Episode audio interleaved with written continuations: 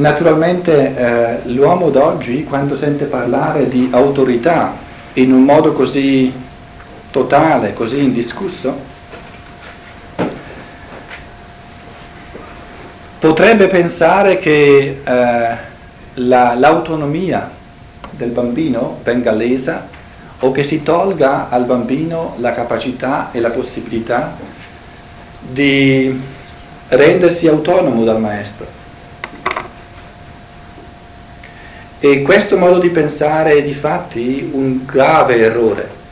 perché è proprio il contrario. Se noi eh, eh, neghiamo al bambino la fase dell'autorità, se noi costringiamo il bambino a cercare un'autonomia, una libertà interiore quando ancora non ne è capace, renderemo il bambino interiormente così insicuro che non potrà più per tutta la vita acquisire una saldezza interiore che è vera libertà e che è vera autonomia. Quindi l'unica via, l'unica possibilità di portare l'essere umano a questa autonomia interiore è quella di non scavalcare questa fase in cui lui non ne è ancora capace. Forse si potrebbe, eh, è un paragone che, che, zoppica un po', ma eh, supponiamo che vogliamo, che vogliamo far imparare a nuotare un bambino piccolo, senza fare tutti i passi che ci vogliono, lo buttiamo in acqua. Una volta le cose vanno bene, ma se succedesse che il bambino non ce la fa e se succedesse che poi per tutta la vita non riesce più ad avere un rapporto positivo con questo elemento dell'acqua, cosa abbiamo ottenuto? L'opposto di quello che volevamo ottenere. Così qui, quando vogliamo tuffare, ed è questo lo sbaglio macrocosmico che facciamo a livello di tutta la società oggi, catapultiamo il bambino, gli facciamo bruciare le tappe, anzi neanche bruciare, saltare proprio del tutto. Quando si bruciano almeno si passano un po' l'albetta, ma facciamo saltare al bambino tappe intere della sua crescita e quindi gli precludiamo l'accesso a certe mete che soltanto più tardi possono venire raggiunte. Soltanto dopo questo stadio animico, dove non c'è ancora la capacità di giudizio proprio, la capacità di convinzioni proprie, soltanto quando questa sfera è stata rispettata come assolutamente essenziale e vitale per il bambino, avremo costruito in lui o gli avremo dato la possibilità di costruire in se stesso quelle fondamenta su cui poi l'autonomia si erge. L'autonomia, la capacità di autonomia non è senza fondamenta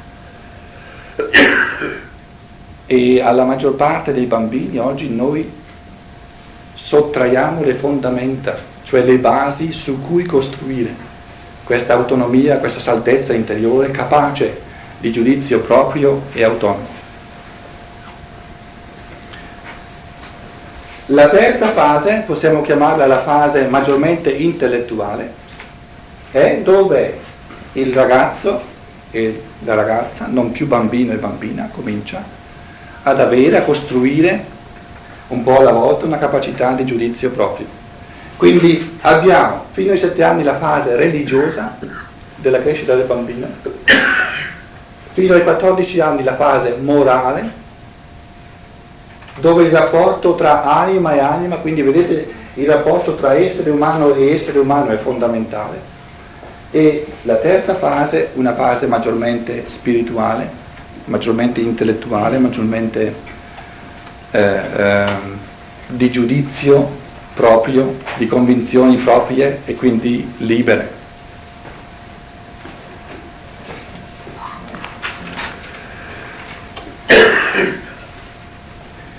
A questo punto vorrei eh, ehm, riassumervi, perché non è farina del mio sacco, al massimo eh, eh, la farina del mio sacco è l'entusiasmo o la gioia di queste cose, o anche qualche volta la, il, lo sforzo di metterle un po' insieme, qualche volta magari pasticciandole. Eh, è farina del sacco di, di Rudolf Steiner. Eh, riflessioni che prendo soprattutto da una conferenza, quelli che sono interessati posso dopo indicare eh, dove si trova,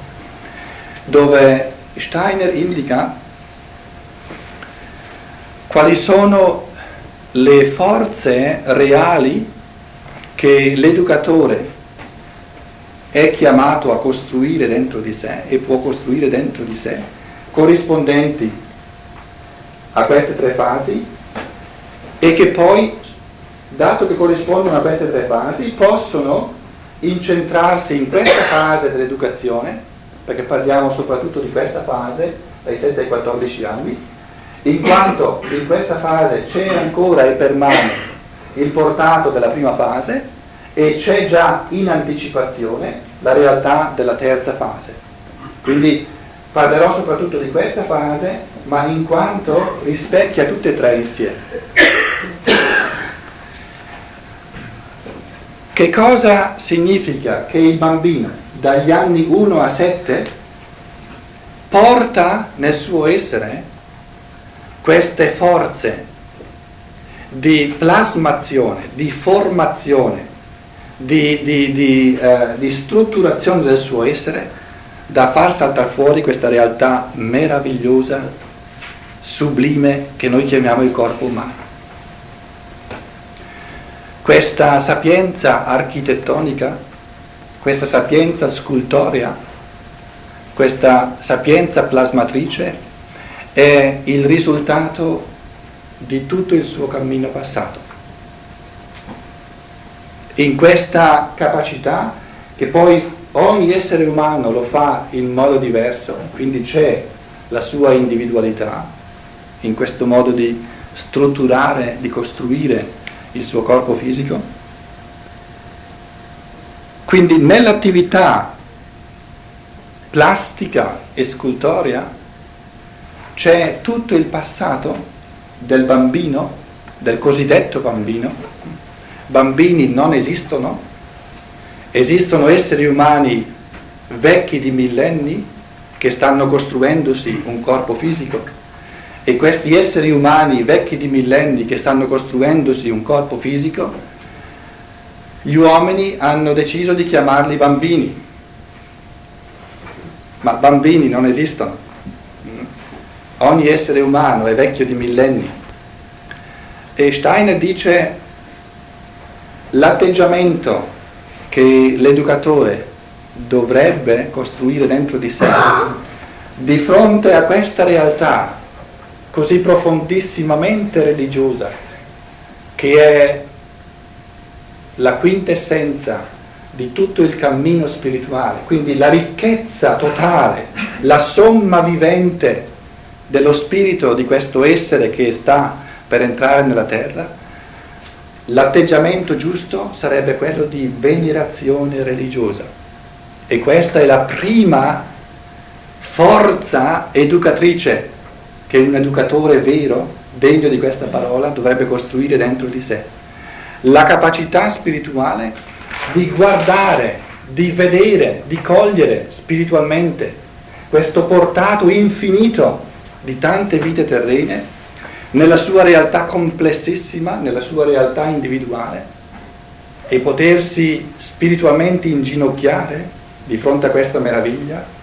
per adorare. Immaginate un maestro che entra nella sua aula di classe con questa consapevolezza, io ho davanti a me il sacro portato di vite e vite dove ciascuno di questi cosiddetti bambini ha fatto un cammino infinito. E questo portato si esprime nel modo specifico e diverso di ciascuno di strutturare il suo naso, i suoi occhi, la bocca, le mani e tutto il corpo. Non avremmo più bisogno di chiese se questa religione, se questo atteggiamento religioso ci fosse nell'umanità. perché in un'aula scolastica avremmo squadernato davanti a noi il mondo spirituale, nelle sue forze più sublimi e più profonde. E quindi vedete che essere maestro, secondo Rudolf Steiner, non è possibile senza la capacità di diventare sacerdote. E lui non, ha, non, non si vergogna di dire, ed è una cosa molto bella, che un maestro entra nel modo giusto nella, nell'aula di classe quando ha l'atteggiamento di un sacerdote che sale i gradini dall'altare. Se questo avvenisse nelle nostre scuole, penso che l'educazione avverrebbe in un altro modo. Il risvolto pedagogico di questa realtà, di questa venerazione, di questa adorazione, di tutto ciò che è il portato, di, cui, di, di ciò che il bambino ha vissuto prima della nascita, si esprime nella scuola, nell'attività plastica, nell'attività eh, eh scultorea,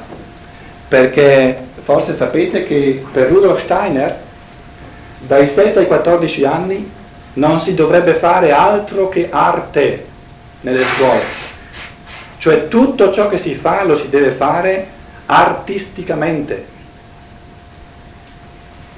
E ciò che non viene fatto artisticamente può essere imparare a contare, può essere eh, imparare la storia, può essere imparare la geografia, ma se non viene fatto artisticamente, quindi con l'elemento portante dell'arte uccide forze animiche nel bambino. Quindi tutto ciò che non è artistico uccide qualcosa nel bambino. E le attività che si rifanno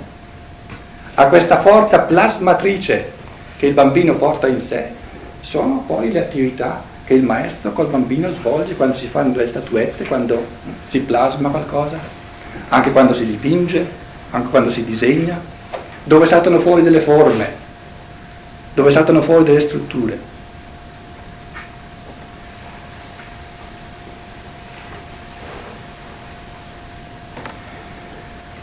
Questa prospettiva è la prospettiva che riguarda il passato, che suggerisce al maestro di coltivare dentro di sé la capacità di devozione religiosa. C'è un'altra dimensione ed è questa che il bambino in questi anni riceve dal di fuori, adesso non più da di dentro, ma dal di fuori, la musica delle sfere, cioè, dice Steiner, il mondo che lo circonda è strutturato secondo melodie cosmiche, armonie cosmiche, sinfonie cosmiche. Ogni sasso, ogni pianta, ogni animale è come un suono, è come una nota in questa sinfonia universale e l'influsso, quindi le forze che tutto ciò che circonda il bambino comunicano al bambino, contribuiscono insieme a queste altre forze plasmanti a formare tutto l'insieme del suo organismo, soprattutto nell'aspetto animico. Ciò che il bambino vive musicalmente e nell'elemento del linguaggio, quindi eh, eh, lingu- l'elemento linguistico musicale, è il mondo che il bambino vivrà pienamente dopo la morte. Rudolf Steiner dice, se noi ci svegliassimo dopo una sera che siamo stati a concerto, in cui siamo stati a concerto, abbiamo sentito una bella sinfonia o un altro brano musicale, durante la notte il nostro corpo astrale, l'anima e l'io si separano dal corpo fisico dal corpo eterico e dice se noi potessimo svegliarci, diventare eh, eh, ehm, consapevoli, coscienti nel corpo astrale, ci accorgeremmo che il corpo astrale durante la notte sta rivivendo tutta la sinfonia sentita, nota per nota, e in un modo molto più eh, eh fedele che non la nostra capacità di viverla alla sera quando siamo svegli. Questo vivere dentro di sé le forze armoniche e anche disarmoniche del cosmo, quindi questo mutuare nel proprio essere la somma di capacità vibratile del cosmo, ciascuno di noi la vive molto più intensamente dopo la morte, perché lì, dopo che il quadro del corpo eterico si dissolve, dopo due o tre giorni, per degli anni, fino a 30 anni o anche di più, restiamo nella realtà del corpo astrale e questa realtà del corpo astrale è una realtà musicale. Ora, tutto ciò che il maestro ha compiuto col bambino e il bambino col maestro, in termini di musica, in termini di ritmo, in termini di sinfonie e di armonie, in termini di articolazione artistica del linguaggio, e anche il linguaggio andrebbe sempre trattato in modo artistico, tutto questo mondo, tutta questa somma infinita di impulsi, il bambino la vive in un modo profondissimo e reale dopo la sua morte e sarà la base per il suo cammino successivo. Quindi nell'elemento musicale, nell'elemento sonoro, nell'elemento, nell'elemento eh, dei suoni anche della lingua, il maestro ha davanti a sé il cammino futuro del bambino. E Steiner dice qual è la forza reale di sentimento, qual è il sentimento del maestro, quindi non un concetto astratto, ma forza di sentimento con cui il maestro dovrebbe accompagnare questo mondo di sinfonie, l'entusiasmo. Vedete come nella realtà formatrice, plastica, c'è l'elemento apollinico, se vogliamo prendere la cultura greca nella dualità tra Apollo e Dioniso, c'è questo elemento molto più eh, sereno e pacato di contemplazione. Nella musica eh, salta fuori questa esuberanza che si protende verso il futuro, che pianifica, che vuole conquistare nelle vite future tutto il cosmo intero e il maestro accompagna come forza reale da infondere nel bambino, accompagna questo cammino con la sua capacità di entusiasmo per quello che il bambino potrà diventare nel futuro. Questo entusiasmo è l'elemento primigenio di ciò che è musicale, di ciò che risuona nel cosmo. Quindi sono già due forze fondamentali che il maestro forze viventi reali eh, che il maestro può, è chiamato a costruire dentro di sé. La prima che è prettamente religiosa, la capacità e la forza di venerazione, la, la seconda che è prettamente morale, la capacità di entusiasmo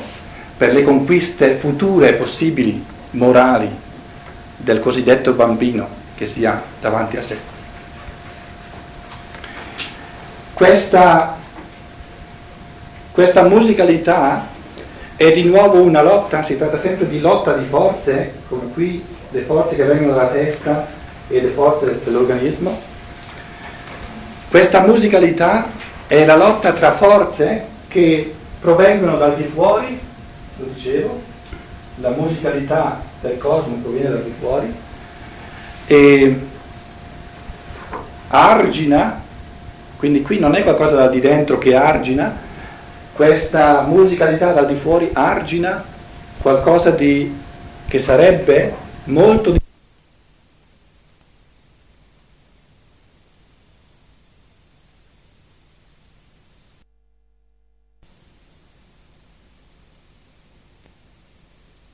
nella sfera inferiore del suo essere un, un insieme, una specie di, di, di uh, uh, eh, un focolare eh, di forze che sono triplici, sono forze di tradimento, pensiamo al Giuda dei Vangeli, sono forze di omicidio, pensiamo al Cristo che viene messo a morte, e forze di inganno. E Steiner dice se noi sappiamo questo, eh, l'umanità oggi non lo sa più, ma è un dato reale della scienza dello spirito,